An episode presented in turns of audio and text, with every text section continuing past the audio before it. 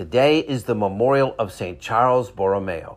Born in Italy in 1538, he came from a family of devout and wealthy nobles. The family coat of arms featured the Holy Trinity. When Charles was 12, he received tonsure, a sign of his own devotion, and entered the Benedictine Abbey, which had been a family custom for many years. In 1559, his uncle was elected pope and took the name Pius IV. Charles, a brilliant student, was given several functions by his uncle and after excelling in all of them, was made papal secretary of state. But his decision to become a priest didn't occur until after the death of his older brother. With a renewed and even deeper devotion to the Lord, Charles was ordained at the age of 25. During the Council of Trent, Charles worked tirelessly, helping to resolve numerous disputes. When the council had been suspended for 10 years, it was Charles who convinced the Pope to reconvene.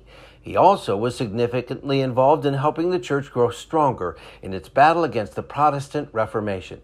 In 1560, he was assigned to the Archdiocese of Milan, where he became the Archbishop a few years later. After a time, the church was under significant attack, and faith even among the religious, had grown cold. It was Charles who set an example of generosity and humility, giving most of his income to charity, refusing any form of luxury, and working tirelessly with his bishops and priests to establish reforms, always with the idea that the people of his archdiocese must see their leaders as faith filled, prayerful, and humble. When Milan was struck by plague and famine, and the civil authorities of the city had all fled, Charles stayed and used all of his means to try and feed each day the 60,000 plus people in his community, while at the same time ministering to the sick and dying.